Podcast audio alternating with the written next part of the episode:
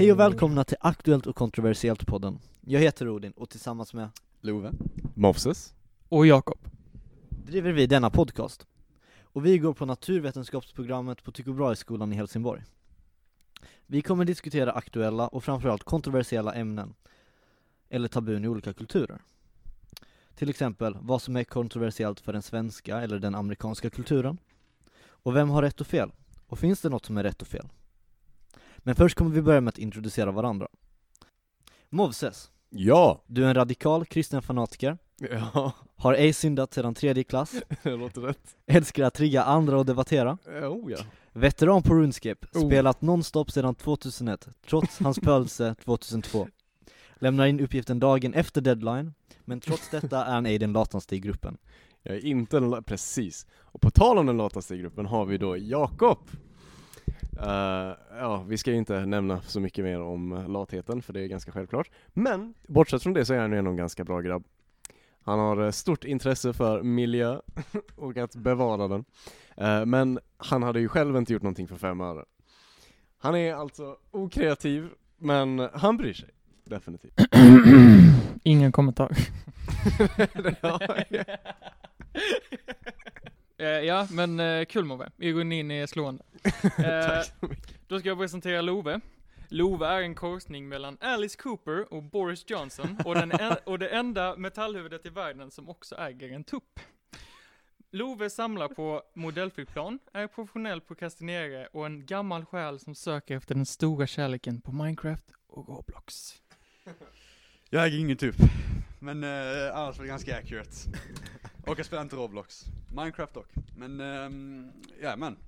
Odin då här. Han eh, bor i ett slott. Mhm. Ehm, hans klä kläder kostar mer än allt Oj. jag äger. Ehm, I skolan är. Odin rätt så duktig. Um, förutom att han börjar gråta när han inte får alla rätt på ett matteprov. Det var, Det var det var det inte.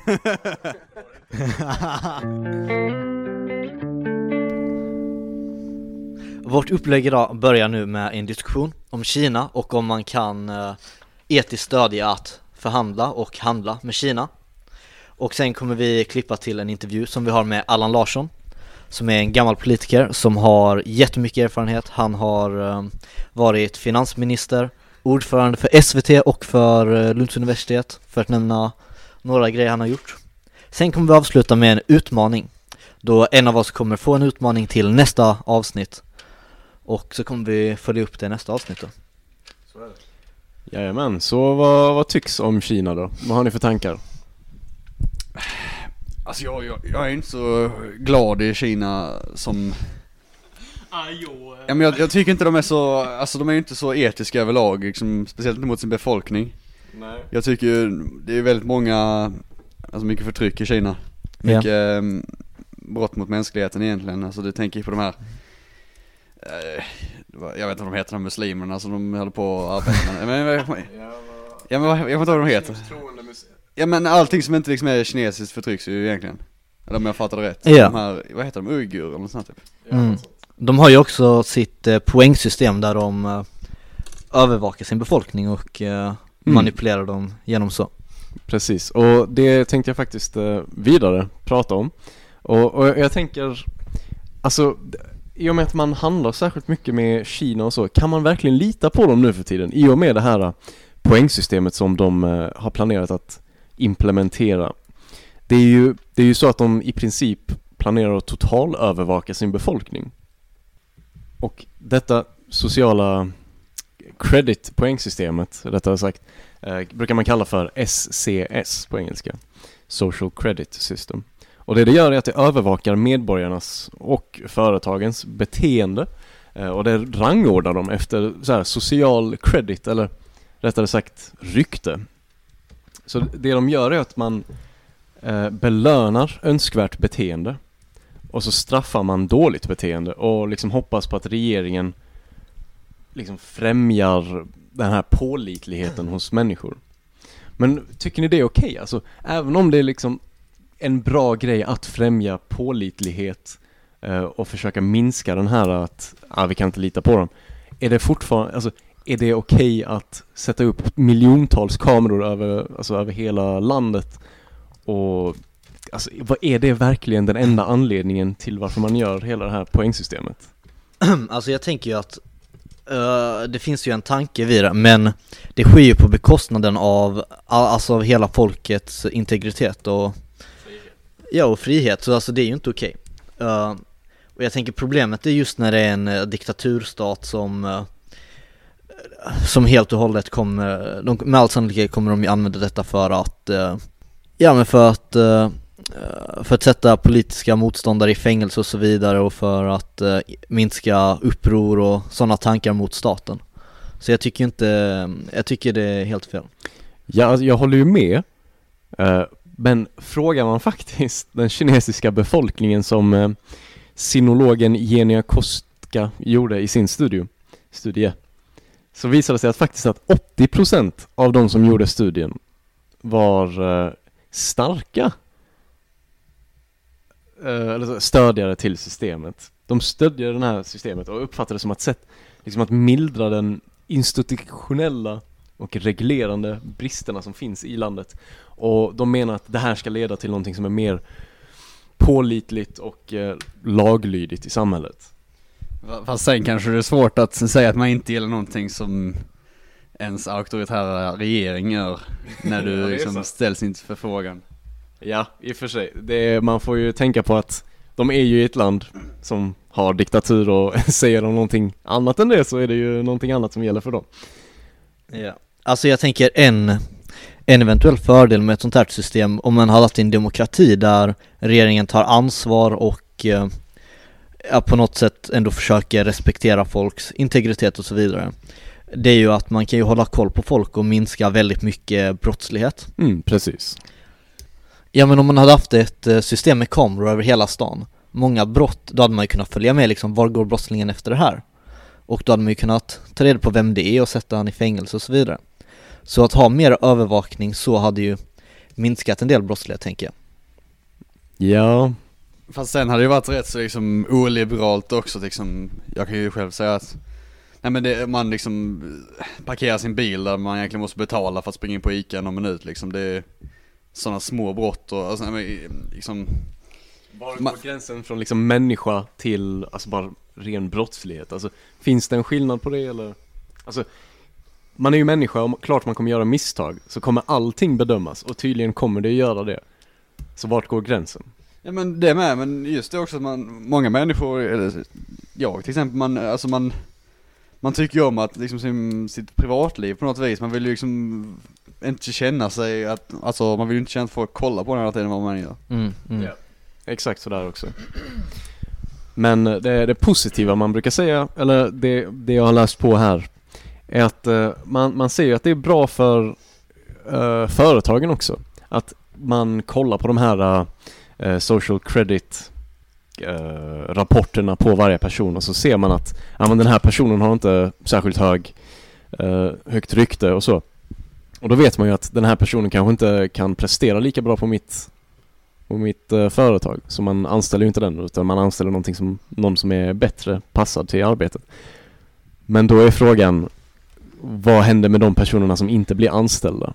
Kommer vi ha alltså en framtid med extrem fattigdom och arbetslöshet? Hur kommer det se ut? Alltså det låter ju som ett väldigt eh, oförlåtande samhälle. Alltså gjorde man någonting för väldigt länge sedan i sin ungdom, då blev man ju straffad för det senare. Ja, exakt. Ehm, så nej, jag skulle inte säga att i längden så kommer det inte gynna Kina. Jag tänker att, eh, som du sa innan Move, att eh, i längden så kan det också innebära att man skapar en, eh, en underklass som, ja en väldigt stor underklass som har gjort någonting någon gång. Typ att när man var ungdom och man gjorde något som var lite olagligt och så straffas man för det hela livet. Och det behöver ju inte karaktärisera en människa, en gärning. Så man får ju också försöka, om man skulle ha något liknande system, försöka komma på något sätt hur man kan bal- balansera upp det så att man eh, man kan liksom bli förlåten på ett sätt. Ja, precis. Eh, nej men det här är ju ett av de eh, problemen som eh, Kina gör fel kan man säga. Och det är ju, det är ju inte långt ifrån det enda. Vi har ju Eh, Gör fel ur ur ett eh, de- demokratiskt eh, öga, kan man väl säga i alla fall. Ja. Icke diktaturiskt, icke... Ja. Nej men så, eh, vi har ju det här eh, exemplet från Australien där de, där de försökte faktiskt göra någonting åt det här. De bara, nej, Kina gör inte nog eh, det som är rätt. Så de, de bestämde sig att offentligt säga att vi står emot Kina. Och planerade att, att göra någonting åt det. Uh, tydligen har vi inte hört någonting från dem sedan dess. och då kan man ju undra vad, vad har skett där? Är det liksom Kina som har uh, tagit en handling? Eller är det bara så att i och med att alla handlar med Kina, det är billiga arbetskrafter, det är liksom flera resurser som kommer därifrån. Vi har Apple uh, som arbetar därifrån. Va, alltså, är, är Kina en så stor kraft så vi inte ens kan liksom, att, inte attackera, men vi kan inte ens säga till när de gör fel. Ja, i eh, västvärlden är vi ju väldigt, väldigt beroende på den kinesiska arbetskraften. Om vi kollar på våra kläder så är majoriteten av dem gjorda i, eller våra prylar i generellt, gjorda i Kina. Så rent ekonomiskt är vi ju sammanflätade med dem och att bara sluta handla med dem tror jag inte är ett alternativ för oss. Säkert inte för dem heller. Nej, um, särskilt alltså det är ju därför, alltså sen också pengaskillnaden också, till exempel USA står ju i väldigt stor skuld till Kina. Att bara liksom säga nej och sluta handla med dem, det är ju Det kan leda till större konflikter så att säga, det kan ju vara Ja. Men frågan är ju hur man, hur till exempel Sverige som en diktatur ska sätta sig emot Kina, eller hur Sverige som en demokrati menar jag. Just det, där, där. Hur, Det fel. hur Sverige som en demokrati ska sätta sig emot Kina som en diktatur. Ska man fortfarande handla eller hur ska man liksom reagera? Ska man ha handelssanktioner eller helt sluta handla? Vad tycker ni? Alltså det, är- det är ju svårt att säga från oss som är ett gäng 18-åringar så att säga, men liksom, det, alltså det är ju, det är ju en svår fråga, är det ju. Det är ju, alltså det är ju nästan lite pest eller kolera där också. Det är ju liksom, fortsätt handla med den här människoförslavande diktaturen och lev fint. Eller ja, lev med mer conveniences, eller sluta, ehm, gör någonting som är bra för eh, mänskligheten egentligen. Och ehm, försämra din ekonomi. Eh, det finns ju följder av det såklart. Ja, ja men det är ju det, vi är så uh, sammanflätade med dem ekonomiskt att uh, det är inte helt lätt. Det är ju verkligen ett dilemma. Ja, frågan är egentligen alltså Ska man ta en smäll för mänskligheten? Eller ska man låta sig själv leva i nuet? Och det är ju precis det här man brukar säga om eh, eh Jag tror inte det Det här med ett, ett, eh, ett avtryck på jorden Ekologiskt fotavtryck. Ja, ekologiskt fotavtryck, men det var nog fel. Jag, jag tänker eh, på det här med att, att man lämnar nästa generation med en, en bättre plats. Ja. Eh, och om man tänker sig då att ja men det, alltså det är okej nu så här. Kina liksom ligger bra till. Vi har det bra. Ingen stå, Alltså ingen majoritet står i risk för någonting större. Eh, Och då tycker man väl att ja men det är okej men sen Hur kommer det se ut sen? För det är ju det som är problemet. Om vi fortsätter vid det här laget så kommer det ju inte se ut som en bra framtid för eh, västvärlden. Ja, jag tänker att om Sverige skulle sluta handla med Kina till exempel Det hade ju kanske inte slagit så jättehårt på Kina. Men om till exempel USA hade gjort det Alltså det hade ju, det är ju säkert, jag tror inte ens det är möjligt för att Jag är helt säker att även USAs militär får ju materiell och sånt från Kina på ett eller annat sätt Så man är ju beroende men Jag tror att det hade ju kunnat leda till krig och så vidare Och eh, ett krig mellan två stor, stormakter så det vet man ju inte riktigt hur det slutar, så det kan ju vara ännu värre. Så liksom, hur ska man influera dem och försöka få dem att bli mer demokratiska medan vi ändå eh, låter deras ekonomi växa framför dem? Alltså det är ju, det är ju en väldigt, det är ju inte så lätt att göra någonting. Ja men då, återigen, det är ju, vi är ju ett väldigt litet land. Väldigt liten, vi har ju EU i och för sig men det är ju liksom fortfarande inte mycket att göra åt. Um, men vad man skulle ju kunna göra är ju egentligen bara typ att åt USA skulle kunna göra det, eller Ryssland, äh, sätta högre krav på dem. Deras största inkomstkällor, eller typ, ja, någon, något form av samarbete bland länderna liksom, som säger eh, vad vi, vad vi vill eller inte. Det var eh, det du nämnde om, eh, eh om krig. Jag, jag tänker att krig kanske inte är så illa. Och- lyssna nu, lyssna. Eh, om man tänker utifrån det här perspektivet, eh, utifrån en, en längre period av, av händelser, då har vi ju, om vi har människan, eller mänskligheten rättare sagt, i fokus, eh, och vi vill det bästa för mänskligheten, då, då är det ju en liten längre det, då är det lite så här, man får, det här tankesättet av sacrifices have to be made. Eh, det är ju inte bra och man vill ju und... alltså man vill ju inte ha eh, sacrifices. Eh, men om det är det som krävs för att mänskligheten ska lyckas så, så känns det nästan som att eh, eh, som att krig inte hade varit en, en negativ påverkan i, i längden. Så man har kriget och sen så blir det bättre därifrån. Förhoppningsvis om rätt sida vinner. Ja, alltså, mm, jag håller inte riktigt med, men jag tror en av eh, sakerna att tänka på är att om till exempel USA och Kina hade gått i krig, eventuellt hade man ju, eh, hade varit ett seriöst krig och de verkligen vill utplåna varandra, då kommer ju kärnvapen användas och därifrån eh, sker ju inte särskilt mycket mer eh, Du tror, produktivt. du tror inte de följer uh, krigsreglerna? Jo, ja, ner i graven. Eh, vi, kan till, vi kan till exempel kolla just nu på hur eh, Taiwan har varit en del av eh, Kina och det är rätt kontroversiellt, deras eh, politiska status är rätt kontroversiell. De vill uh, bryta sig loss från Kina. Uh, men nu på, här i slutet av januari så tränade Kina nämligen flygattacker mot uh, Taiwan och på kinesiskt och neutralt vatten. Och USA har, eh, speciellt på senare tid, blivit väldigt, eh, fått en bättre relation med Taiwan och har sagt att de kommer stötta dem i konflikt. Så USA även skickat ett hangarfartyg dit. Och eh, alltså denna eskaler- eskalering av konflikten, eh, man kan undra, vart tror ni den leder? Nej det är ju svårt att säga.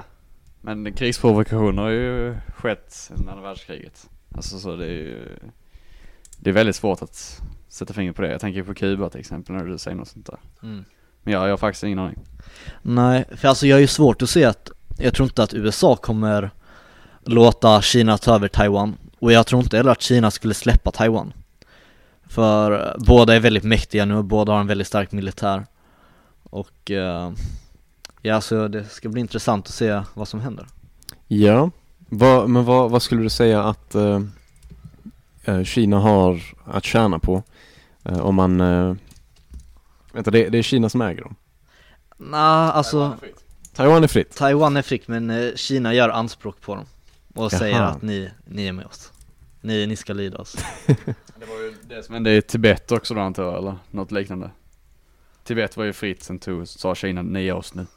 Ni är Kina. Ja, ja men, ja På tal om handel så har vi som tur fått en intervju med Allan Larsson som har arbetat mycket med vår relation till Kina och eh, vi ska se vad han har att säga om hur man bör förhålla sig till dem och handla med dem och hur de svenska politikerna har och resonerar idag Ja, um, jag tänker att jag börjar ställa en fråga då i Hammarby Sjöstad i Stockholm har du varit med och startat och varit ordförande i ett innovationsprojekt för hållbar stadsutveckling. Och eh, just i det sammanhanget var du med och tog emot Kinas nuvarande president, Xi Jinping, dock innan han blev president. Och Kina är idag en diktatur, men vi handlar med Kina. Men borde vi ändra vårt förhållandesätt mot Kina och därmed signalera att diktatur och förtrycket av det kinesiska folket är fel? Ska vi stå bakom handelshinder och restriktioner eller första handla? Vad tycker du? Ja, nu var det så att jag var inte personligen närvarande. Jag bor hemma på Sjöstad. Jag bodde där när Xi Jinping var där. Men jag hade inte tillfälle att vara med just i den kommittén som tog emot honom. Men vi har tagit emot 25 000 kinesiska besökare som har kommit i delegationer för att studera Hammarby sjöstad. Och det byggs städer i Kina som kallas för Hammarbystäder. Alltså det är ett kvalitetsmärke i Kina att bygga någonting som är en Hammarbystad.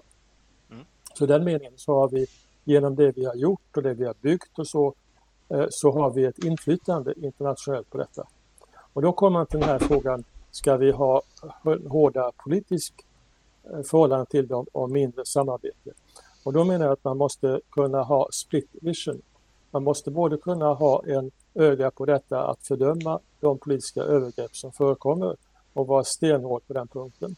Samtidigt så ska vi vara med och kunna samarbeta på områden som är viktiga för oss också. Det här att kunna påverka kineserna att bygga klimatsmart. Det är ju vårt intresse. Om inte Kina ställer om, vad hjälper då allt det vi själva försöker göra? Så det här är oerhört viktigt att vi kan vara med om detta. Och därför har jag sett det som en viktig uppgift att ta emot kineserna. De kommer till oss. Jag har varit i Kina och föreläst. Jag har till och med talat i Folkets stora sal i Peking om Hammarby sjöstad och svensk stadsbyggande. Så det är de här två perspektiven man har. Stenhård, politisk markering och samtidigt vi ska påverka och hjälpa till på de områden där de behöver hjälp och där vi kan bidra med vår erfarenhet.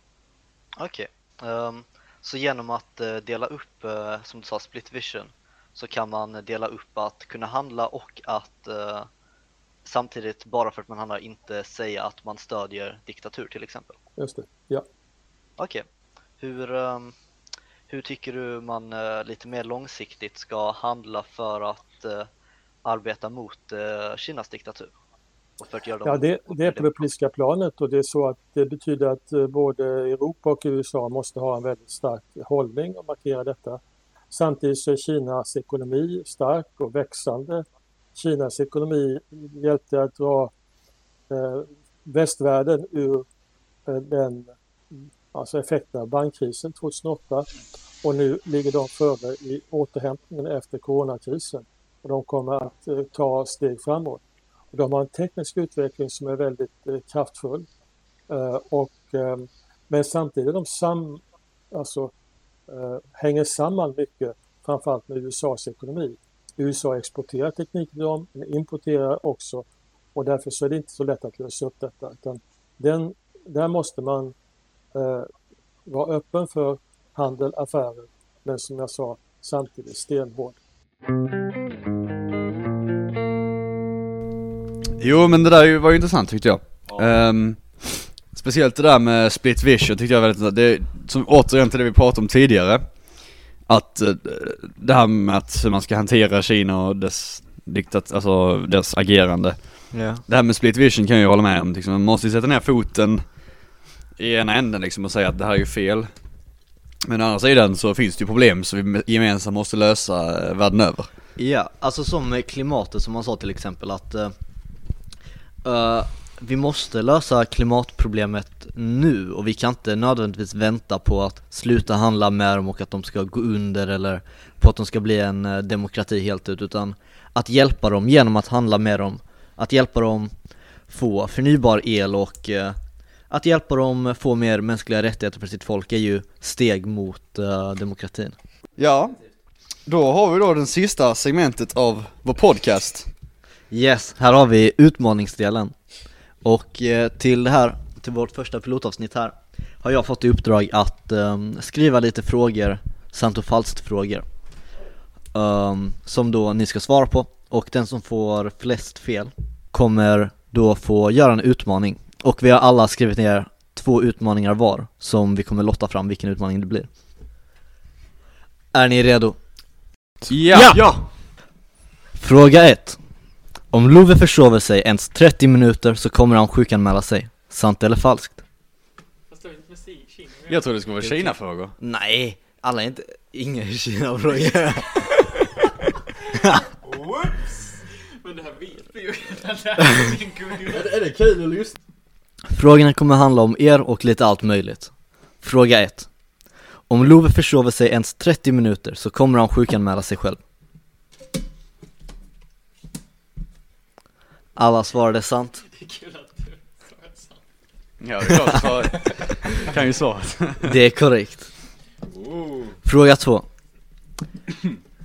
Hur många stora huvuden finns det i biblioteket ovanför matan? Sådana stora grejer Sant eller falskt? Hur många? What? Nu får ni svara, nu får ni svara De här stora konstiga huvuden ovanför matkön Tiki-maskerna typ. Ja. Ja. Jag låtsas att jag vet vad jag pratar om. Sant Eh, eller falskt? Sant eller falskt? Ja okej, ja, det- sorry. Det är en tolkningsfråga. Nej, så gör Han ändrar sig. Ingen kommentar. Nej, nästa fråga. Vad var svaret? Får vi se. Det får ni inte veta Varför fick vi reda på Production value. Tredje frågan. Andra djur mer än människor kan rodna, sant eller falskt? Det var inte rätt.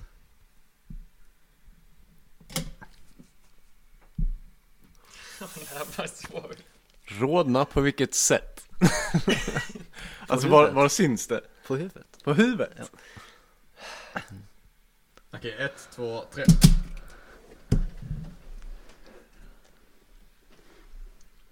Alltså vilket, det där är rätt Efter. Okej, Det känns inte bra. Jo, det känns bra. Nej. Du kommer få en utmaning. Eh, Du vet om. fråga fyra Dina två näsborrar kan ej fungera samtidigt, sant eller falskt? Ooh. det är nu vi alla andra ja, det är nu alla testar. Okej. Räkna ner då. Tre, två, ett Alla sa falskt Det finns ingen speciell här som vill eh, riskera någonting. den, f- den femte och sista frågan Getingar är djävulens skapelser, sant eller falskt? Okej. Okej, jag kan presentera att uh, svaret på denna fråga, rätt svar var sant Va? Getingar är djävulens skapelser Nej, Jo. det är, ob- det är Guds skapelse och det är fin och det bidrar till naturens skapelser Nej, Det är väldigt objektiva frågor måste jag säga. Väldigt objektiva frågor. De här håller sig helt i enlighet till fakta Ja men. Jag kan presentera att en av er hade ett fel En annan hade två fel och en hade fyra fel Fyra! Fyra fel. En hade fyra fel Okej. Jag kan säga att Love var den som hade ett fel What? Det var. Vad tror ni, är det Mobbe eller Jakob som hade fyra fel? om att det är jag som har alla fel här. Jakob hade alla fel. Vad tror Jakob? Lova hade all fel. Och resultatet, Den som har- please. Sverige, vi har ett resultat Oh boy. du, du, du, du, du. Den som har fyra fel är Mobbe Nej! Va? Ja, det känns inte bra att vara en förlorare. Då ska vi bestämma utmaningen nu då, eller straffet så att säga. Och vi har, vi har tre, jag, Moses och Jakob skrivit ner varsin utmaning. precis. Eh, nu kör vi en number generator här. Det blev ett. Oj, är det din Det är egen? Moses. Det är min egen. Och vad är det då? Du får ju namnsa. Åh, och utmaningen som jag gav mig själv är 100 armhävningar varje dag Nej. i sju dagar. oh. Nej det här, skonsamt här ja, nej. Alltså, Vi måste tillägga att du måste filma det här så vi har bevis. ja, Nej, vi kräver every single one det är 700 Vi armhävningar. lägger upp det på Instagram Det är många. Uff. Aj, aj, aj. Det var då allt för dagens och det första avsnittet av Aktuellt och kontroversiellt podden. Eh, Jag är väldigt eh, glad att ni vill lyssna. Eh, det antar jag de andra är också. Ehm, vi har ju som en, en Instagram och en, en Spotify där ni kan eh, komma åt detta. Yes, tack så mycket för att ni lyssnade Det här har varit väldigt kul, väldigt intressant Godnatt Tack ska ni ha.